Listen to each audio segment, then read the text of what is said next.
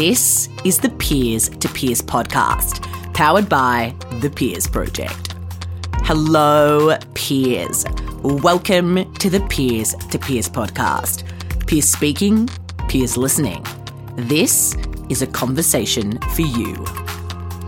I'm your host, Michelle Kiddenall, founder of the Peers Project, millennial entrepreneur, world traveler, podcast expert, and forever your fellow passionate peer. Each week, I invite inspiring millennial entrepreneurs from around the globe to chat with me. No filters, just real talk, peer to peer. Together, we unpack what it takes to go your own way and why there's nothing better. As always, thank you for listening. If you enjoy our podcast, please do pass it on. The more peers, the merrier. Welcome back to another episode of the Peers to Peers podcast. Today's episode is about the distance we feel between who we are and who we want to be. Our guest, Sophia Danner-Okotie, is a Nigerian born entrepreneur who wanted to create something familiar rather than fashionable. The result is Bessida, a black owned boutique and online store based in Atlanta that offers women's fashion that's both sustainably and ethically made in Nigeria. With charm and allure, Sophia shares with us how entrepreneurship softened her, why she felt the need to wear a defensive armor in order to do her job, and the purpose driving her to disrupt fast fashion. For those of you who haven't yet, make sure to take a screenshot of this episode right now, post it to your Instagram story, and tag us at the Peers Project so that other peers out there can benefit from the wisdom of these incredible millennial entrepreneurs. Okay, now for the show. Welcome, Sophia.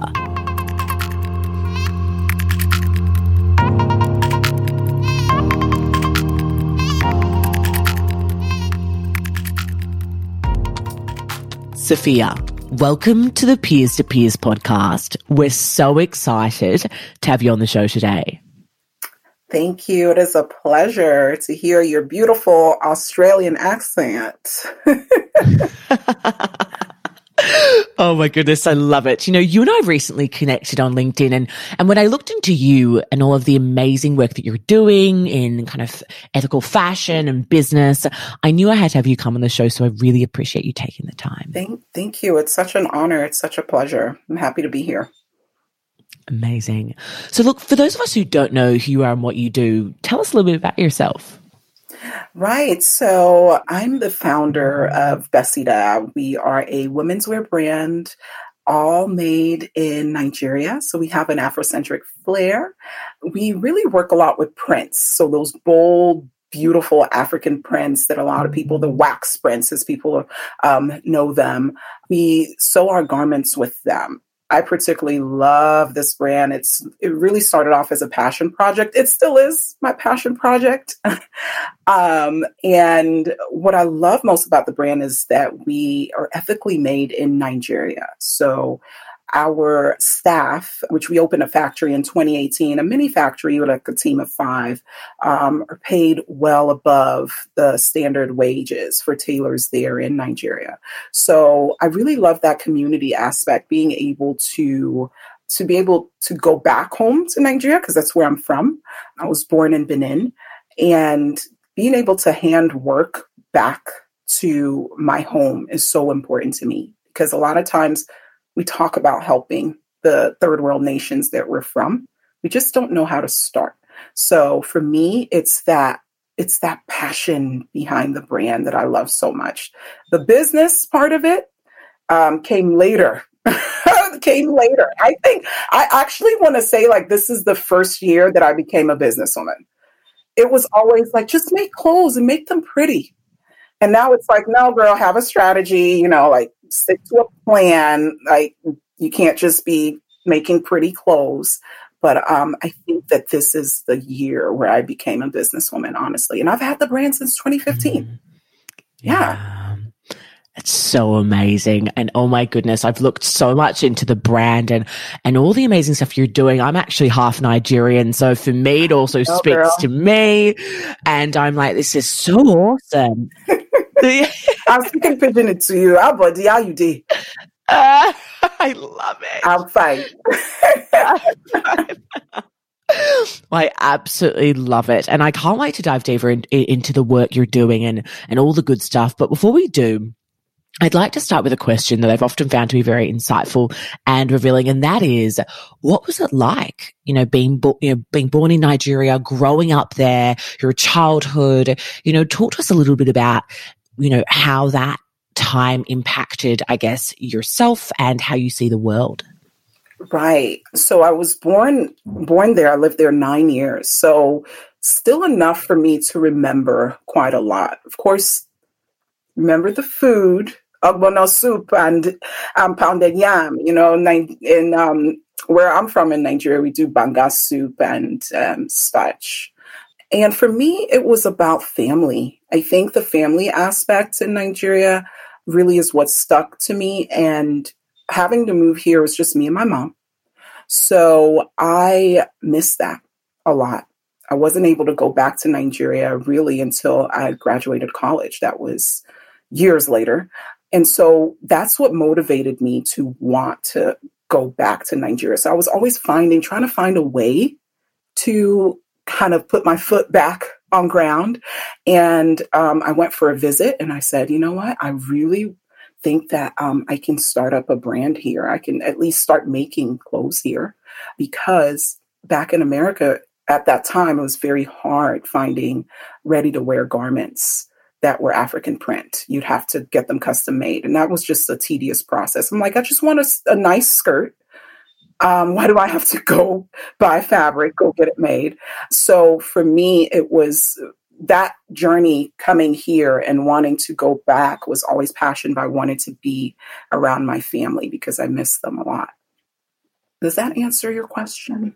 It it totally does, and I think you know I think I, I love asking that question because I think it is where we've where we grew up and and kind of how our core values are formed in those early years, and so I find it so interesting that that's you know that stay with you the the entire time all the way through. And we talked about this off air, but you know you you actually started out in kind of broadcast journalism. You went to the University of Georgia and did that. Talk to us a little bit about you know, Sophia the early days and, you know, in, in, in, high school as a teen and then the decision to actually do journalism, you know, was that kind of something you'd always wanted to do or did you think that would link you back to your African roots? You know, talk to us a little bit about that.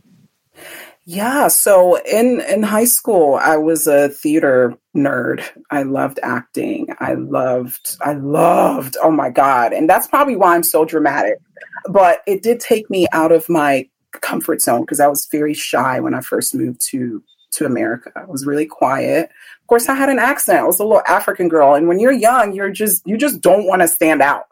And so acting was just the thing that kind of broke me out. And eventually I started getting very involved in different school activities. I remember in I think in my younger days, I did the school announcement. So I did always have some kind of um, attachment to to broadcasting. Um, I went to college. I was going to do theater. Then it turned into public relations. And then I was like, heck, I'm just going to go into news. And I love news. I love journalism. I'm still a, like, I'm still a journalism nerd. I throw my shoe at the TV when the when the reporters are not getting the story right or they they didn't write it right. And I I went out of college into what I considered my dream job. I loved, like I said, reporting the news. I loved investigating. I loved the fact that people had a voice through me. They trusted me to tell their stories.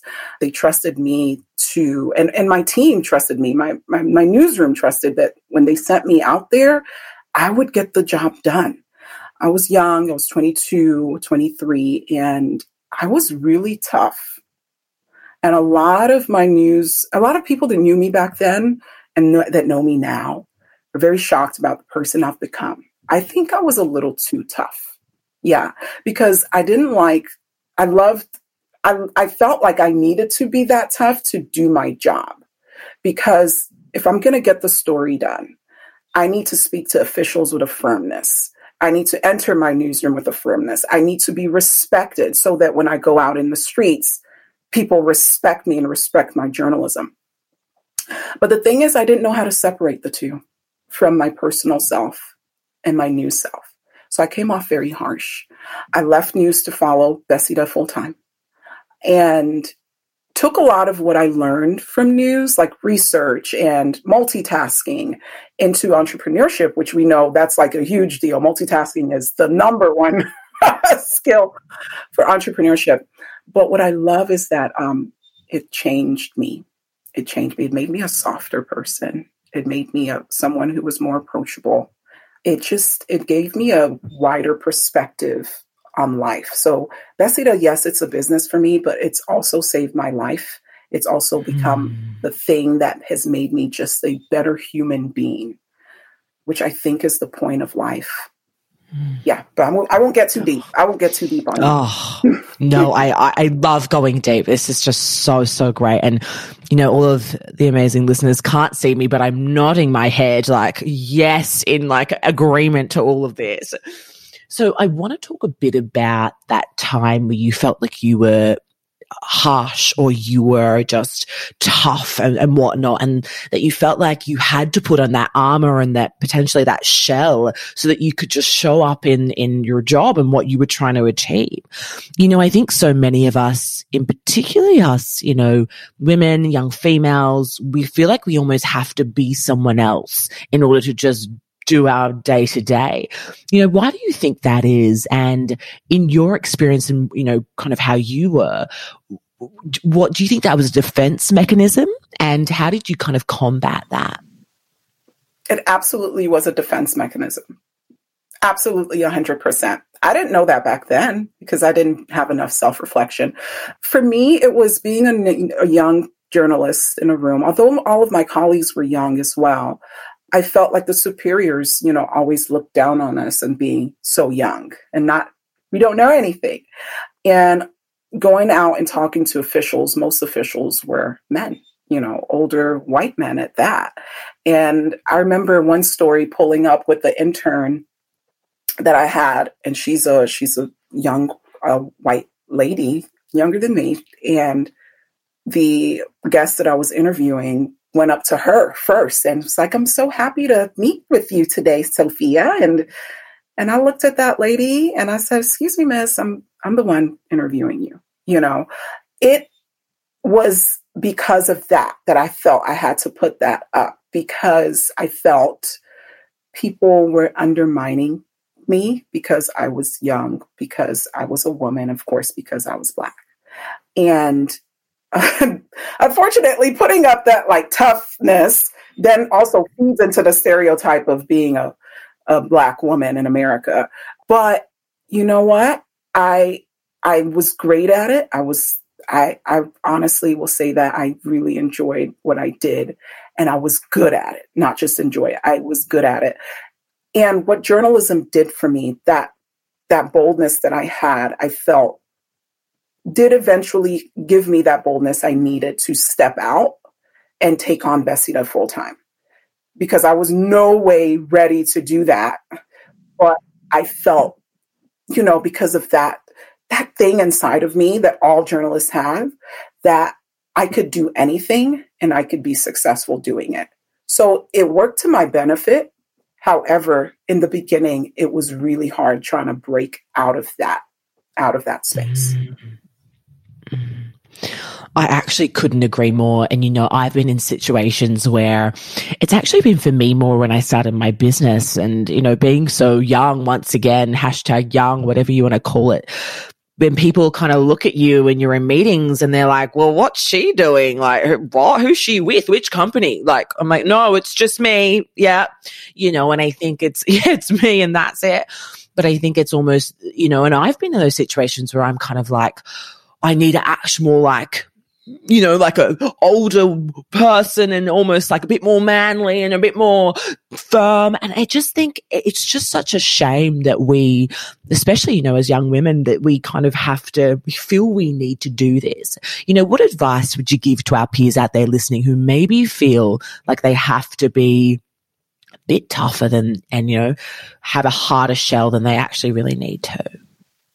Um, I would say uh, you need to think about why you're doing that in the first place. If it's to command respect, let your work command respect.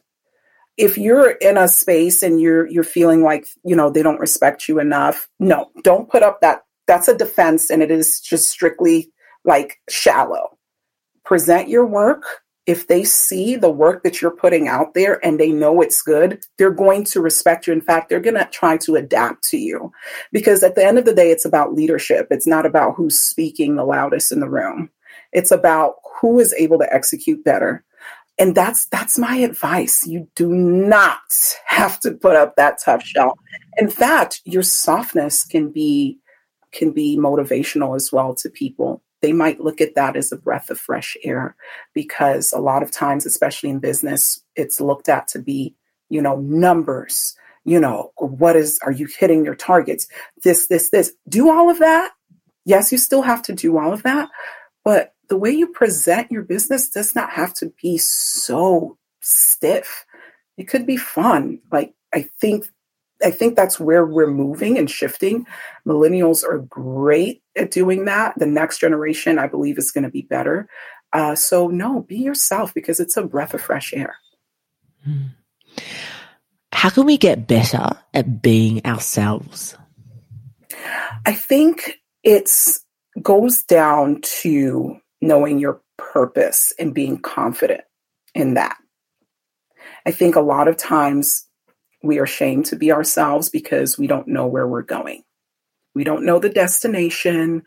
We don't know when we're going to get there. All the not knowing makes us fear, you know, and it makes it takes us away from who we really are because we're just so blinded by fear. But once you know your purpose, you don't need to know your destination. You just need to know that the next step you make is the right step and it's working for you, whichever way, even if it does not that step does not turn out to be something it is still working for you because it's still a lesson learned. So i think that once you know your purpose you're able to really tap into deep down who you are.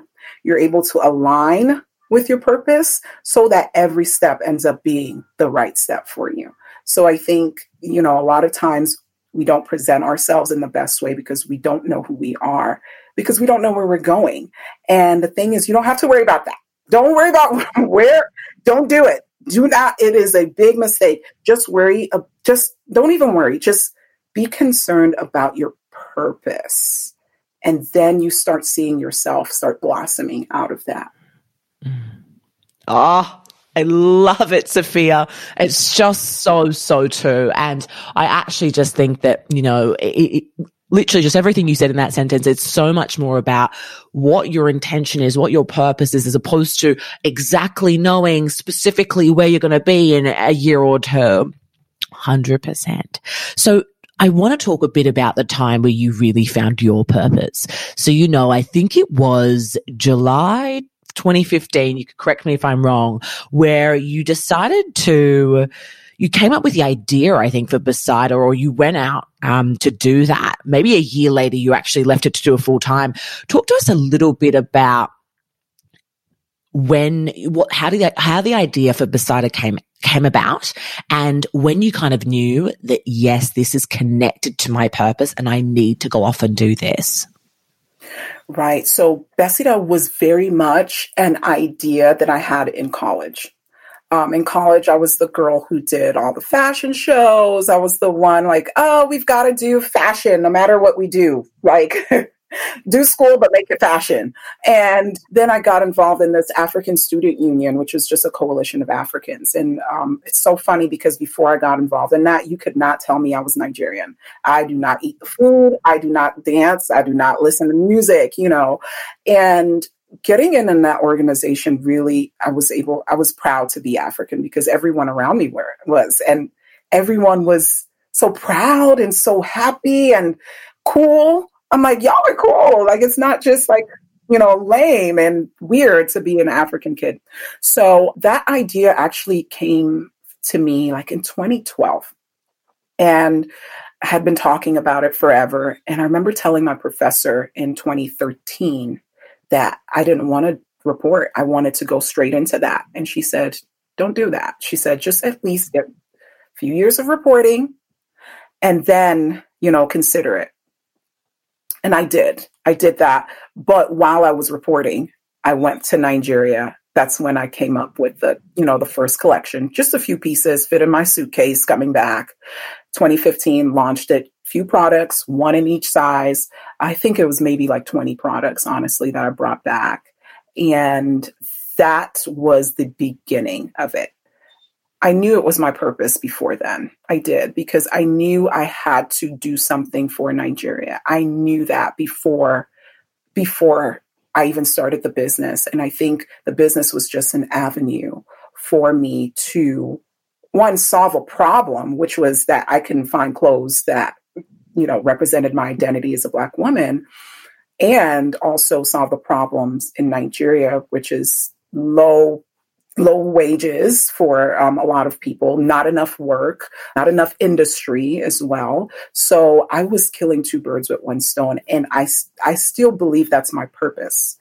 There are days that I will tell you that I'm quit. I'm quitting that right now. Like, I, like what are you doing oh, here? I understand. you take down all the signs, delete the website. I'm done. But in the back of my head, I still know forever and ever this is my purpose. Mm. Absolutely. It's just so amazing that you came to it. I think what you're doing in general, but then that you came to it so young. You know, you were just in college. You, you, you know, you were just kind of figuring out who you were at the time.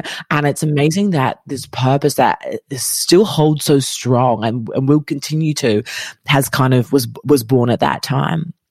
What advice, I guess, would you give to our peers out there listening around getting clear on their purpose? You know, I know so many of us, we, we it's not as clear and we're kind of floundering in jobs and in, in, careers that we we don't even really like that don't even really resonate with us but we just we have no clue where to look or, or what to do next. So talk to us a little bit about and and what advice would you give on that? Right. For me my purpose, finding that was always finding it in God.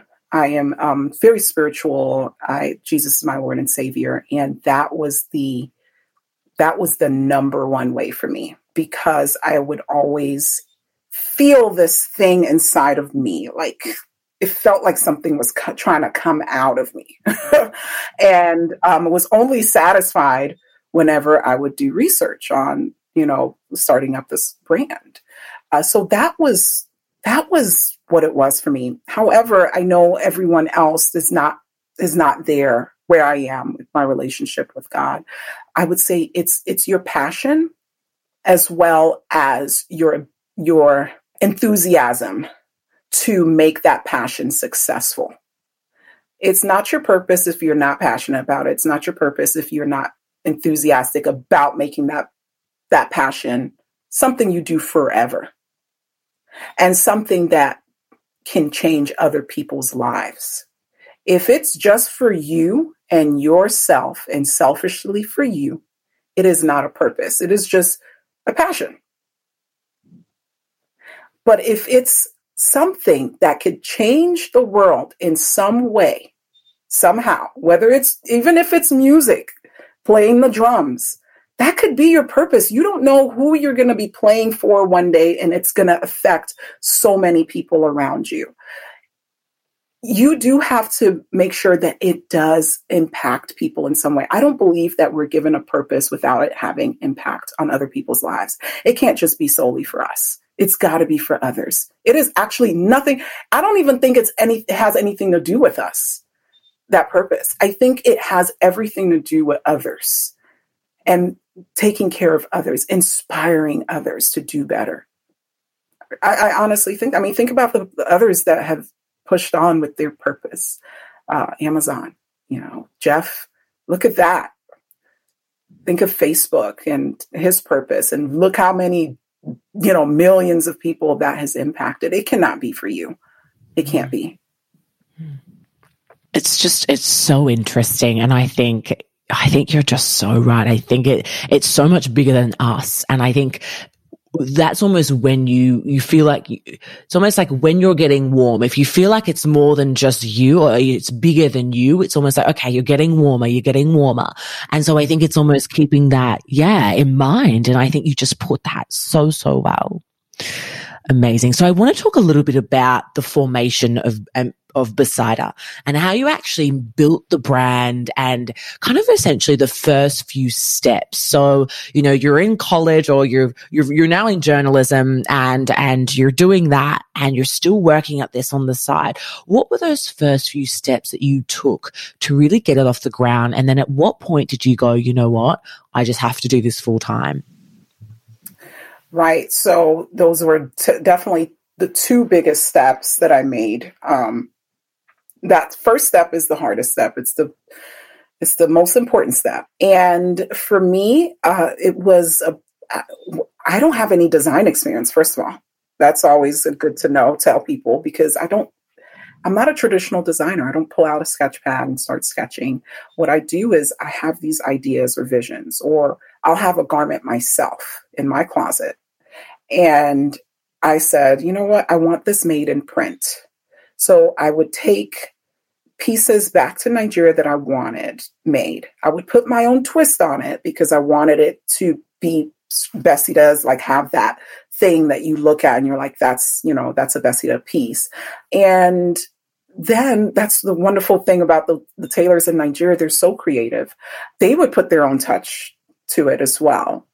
And I was very strict about making sure that they're mass producing in not mass production really, because we don't do mass production, but they're producing in quantities, but they have to be exactly the same. If a small in this piece has to fit the same, the next small you make has to be exactly the same, which is what we're used to in America, in Western nations. But in a lot of African nations, they only make one garment you custom made. That's it. So I was bringing a new idea for a lot of them. They weren't used to that. So I had to be kind of tough on them on that, but they learned and they were able to follow. So pushover 2016, my contract at my station was over. And they were letting me stay a few extra months to kind of decide what I wanted to do. And I knew I didn't want to stay there. They asked to renew my contract, and I knew I didn't want to stay there anymore. I felt like I had outgrown that station.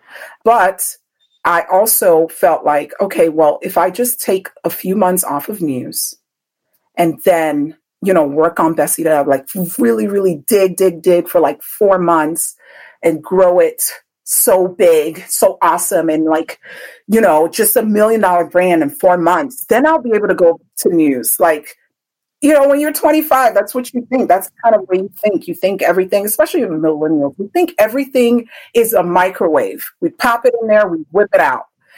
And I was like, okay, you know, like I left in June. I was like, definitely at least by like November, I'm back on TV. Girl, when I say I was slapped in the face, in the face. I remember going to a broadcast. It's called NABJ. They have this convention in um, they had it in DC that year. It's like the National Association of Black Journalists. And a lot of people connect there, a lot of people find jobs there. And I remember being there and I was like, okay, you know, it's August now, it's time to really come on and get this job. And like, no one was really feeling me. Like, I felt like I was hitting roadblocks after road. I'm, I'm like, but I'm good at my job. Like, I'm great at this. And even had you know a meeting with one of the news directors and he was like oh you're awesome. Like yes he, even went out for a dinner and it was just great. And i was like i'm sure enough going to this station. And i remember crying in the bathroom during that conference because nothing was working out. Yes you know i was getting okay good good good but i could feel in my spirit that it's not gonna it's not gonna turn into anything. Everything is about to change for your whole life because it is not going to go according to your plan. And it was also the the fact that I was back home. Um, I, I had to move back home, and I had a lot of shame with that as well because I was like, I've always been independent, even in college. I have to be back here, and my mom wasn't as supportive.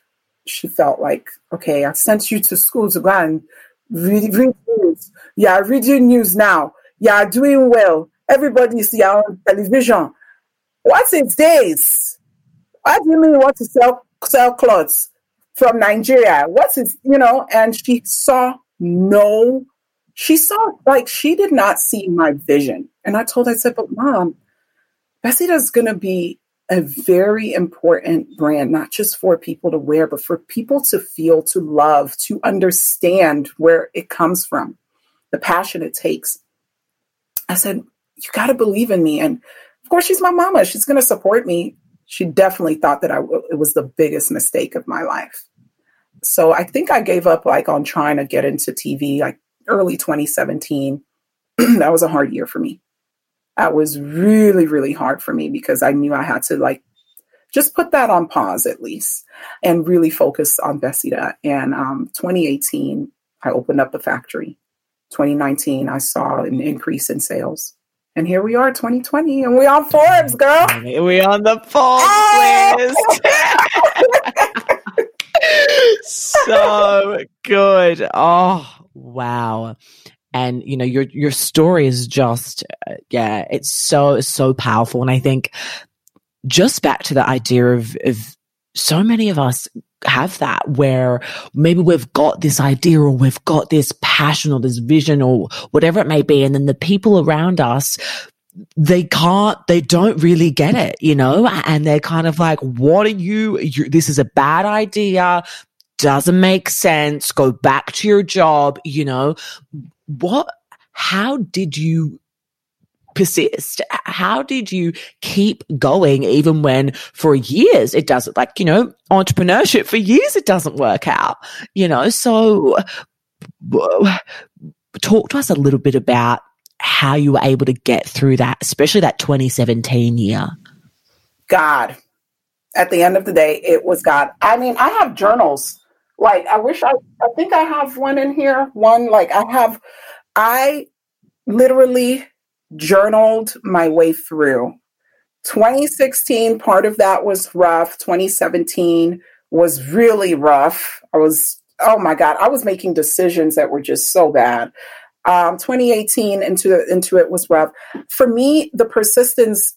First of all, if I if I could go back to Muse, I would have but I felt like it was just a block there.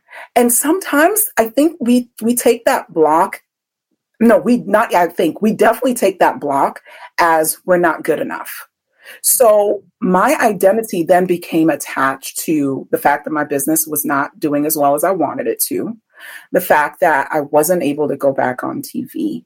Um, I felt, and that was what I attached my self worth to. So I was I was really, I'm now that I think about it, I'm like, dang, that was a real, I don't want to use the word depressed because I did not get diagnosed for depression, but it was a really sad time. And I remember isolating myself. Like I wouldn't go out. I wouldn't really go out with friends, only just my core group of friends, but I didn't have a core group of friends because I didn't want to have to explain to anyone, you know, what was happening. And for me, it was just that, you know, I've just felt God always telling me, like, you don't worry, like, in due time, like, you will reap a harvest in due time. You will see this all make sense. And I would read several stories in the Bible about how certain people had to go through a lot. Like, you know, my favorite story is Joseph in the Bible and how he went through so much, you know, as a kid. And then suddenly he had like this breakthrough that was unbelievable in his life. And God told me, He said that right now, like I am making you better. This season, you're looking at it as a season of lack, a season where you don't have any self worth. But what I'm doing is actually polishing you. I'm making you humble. I'm making sure you understand the importance of giving, hard work, that not everything comes at once, but patience has her perfect work. I need you to learn this now so that you can handle when everything is all great or all the you know all the orders start orders start flowing in or all you know know reaches its full potential. I need you to understand these things now because you never want to be conceited. You ne- i never like god always tell me i never want you to be conceited. So you know, just understand that this is a humbling time for you. And I still didn't understand. I'm like, I don't care. I want it now. Like, I I do not have to do this. Like, I don't, why am I stressed? Why am I always calling Nigeria, you know, two in the morning? I'm having heart attacks when a shipment is coming because I don't know who is going to mess up now. And it was just like that soft voice, like, it's okay. Don't worry. This is very temporary. When I look back on it, it was really just a polishing phase for my character. I needed to be humble. I needed it. I'm like, I am so humble right now. I don't care what you tell me to do. I will do it sweet, whatever it is. I don't care. I am so humble right now because you never know where someone is going to go. You never know. Mm. It's, oh, it's just so, so true.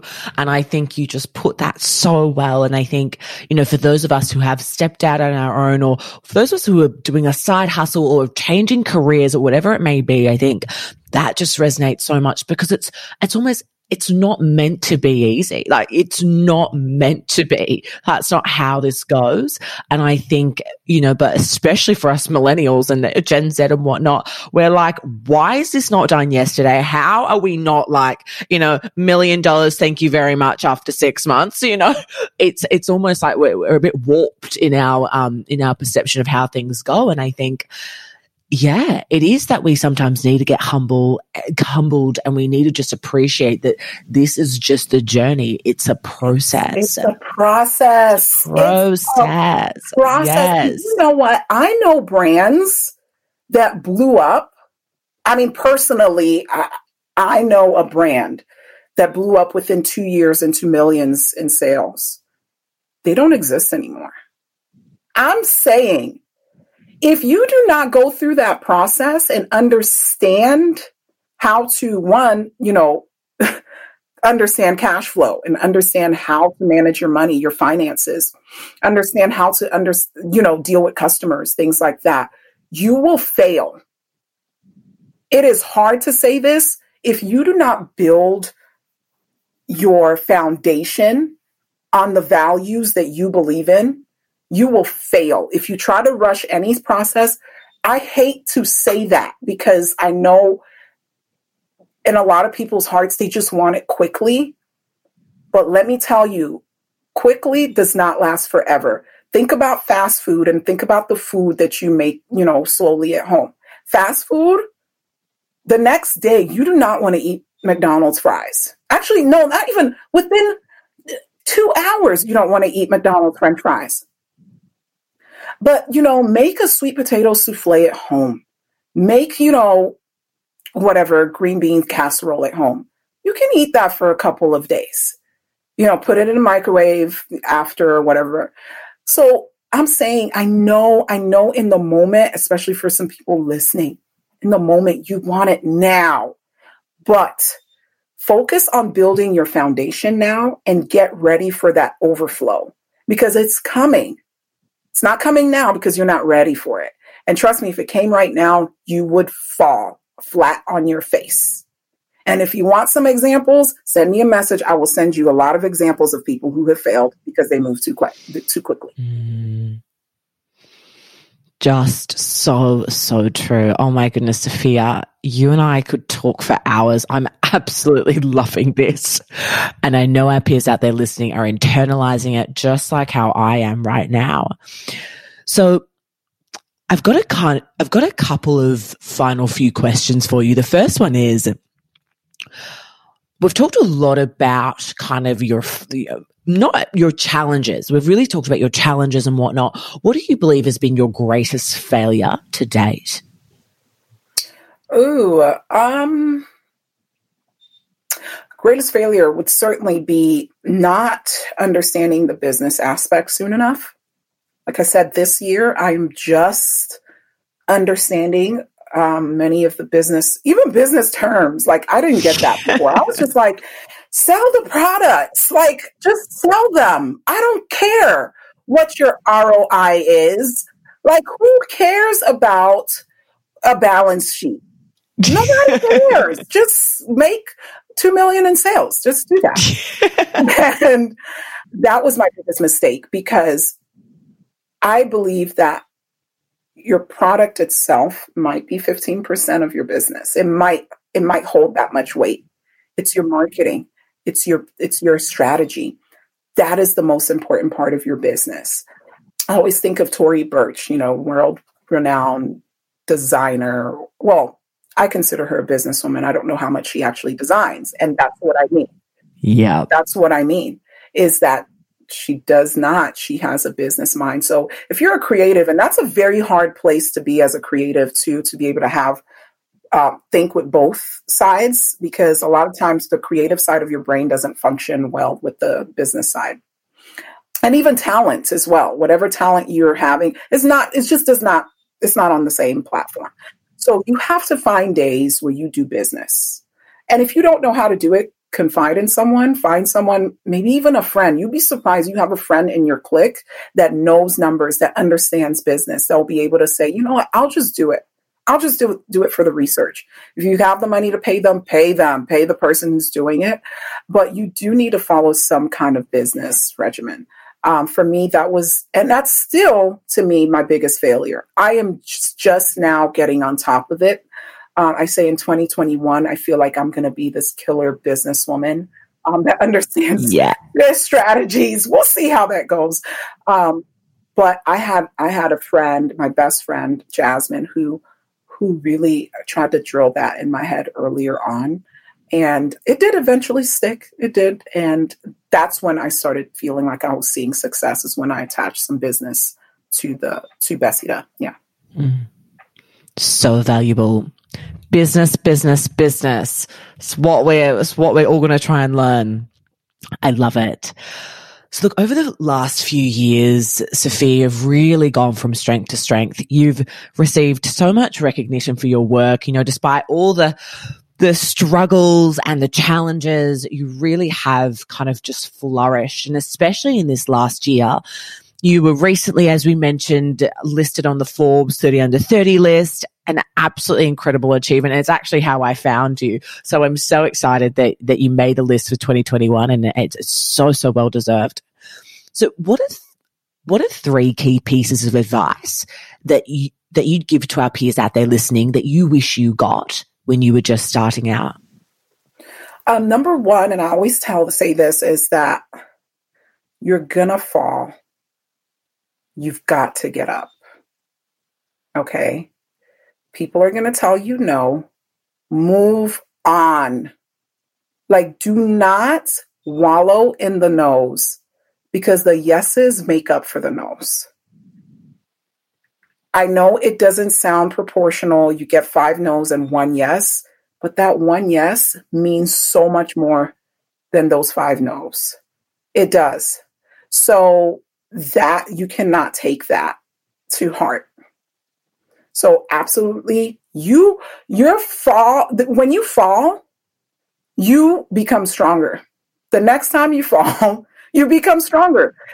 You're going to be well into your business. I don't care if you're making billions of dollars, you are still going to fall. Like that's something that never I don't know why why we think this that when we make it that we just are not going to make any mistakes or not ha- going to have the problems actually become more.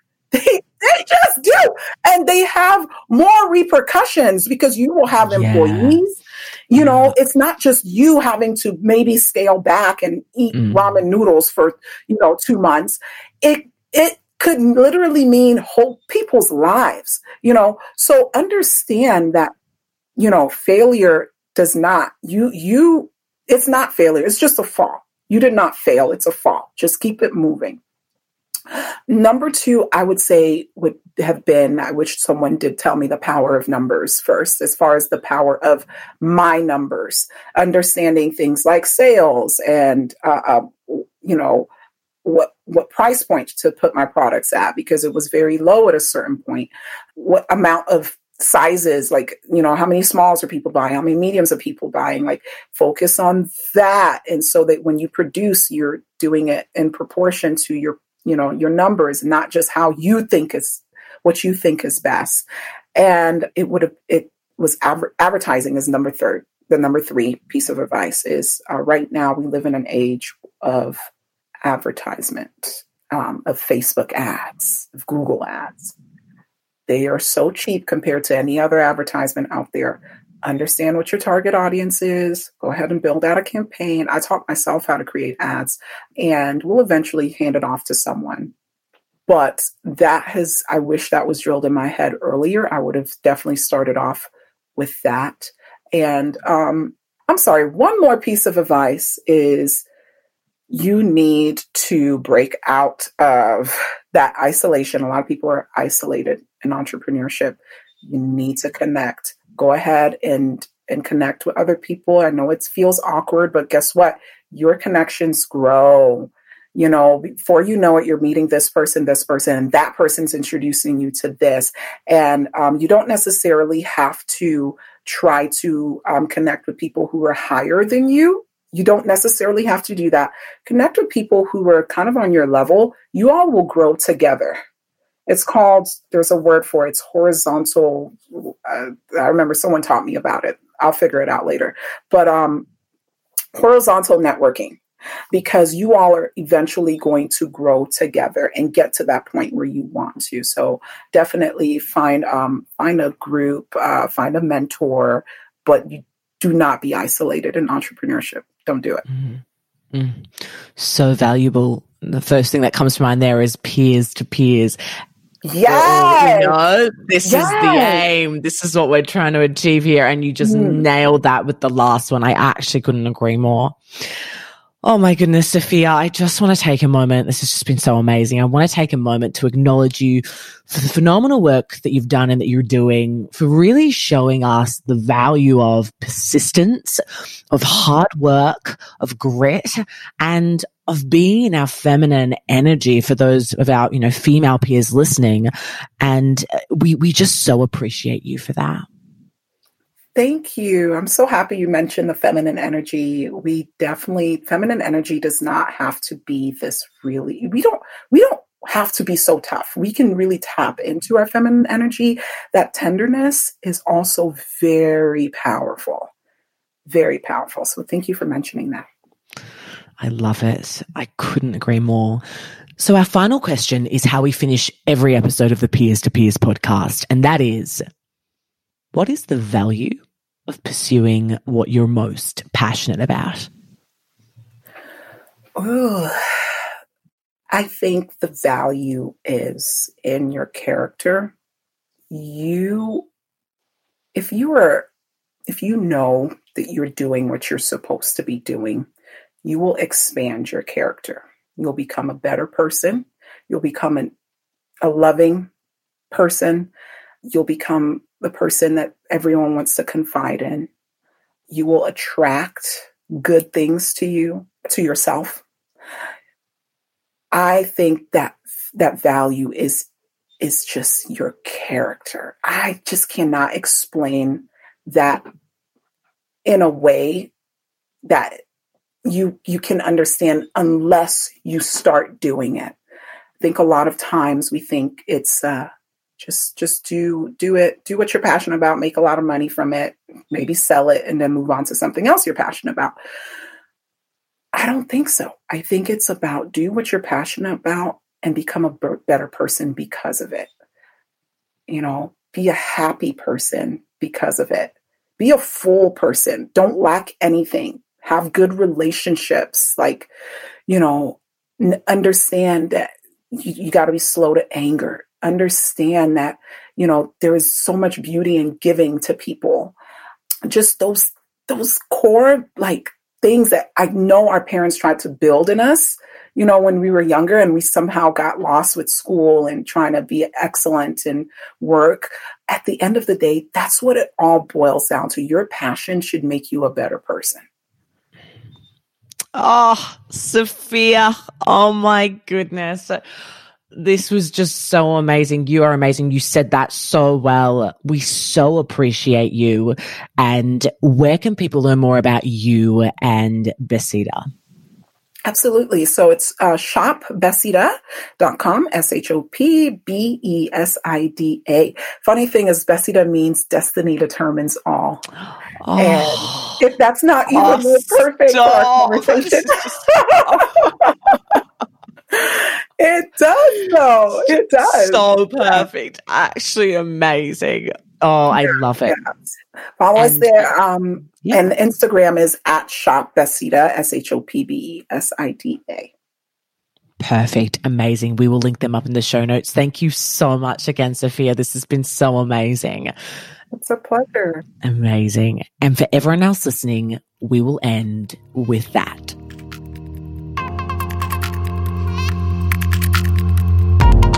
Peers, that's a wrap. Thank you for tuning in to the latest episode of the Peers to Peers podcast. We hope you've enjoyed your introduction to our latest guest peer and that you find them as gung ho as we do, which is our way of saying inspirational. For more, make sure to subscribe to our show on iTunes, Spotify, or any app where podcasts are played, and leave us a review. We produce with passion, and it doesn't stop here. To see what else we're up to, visit thepeersproject.com or follow us on Instagram at the Peers Project. We'll have fresh, real talk for you next week, peers. Until then, if you need inspiration, look amongst your peers.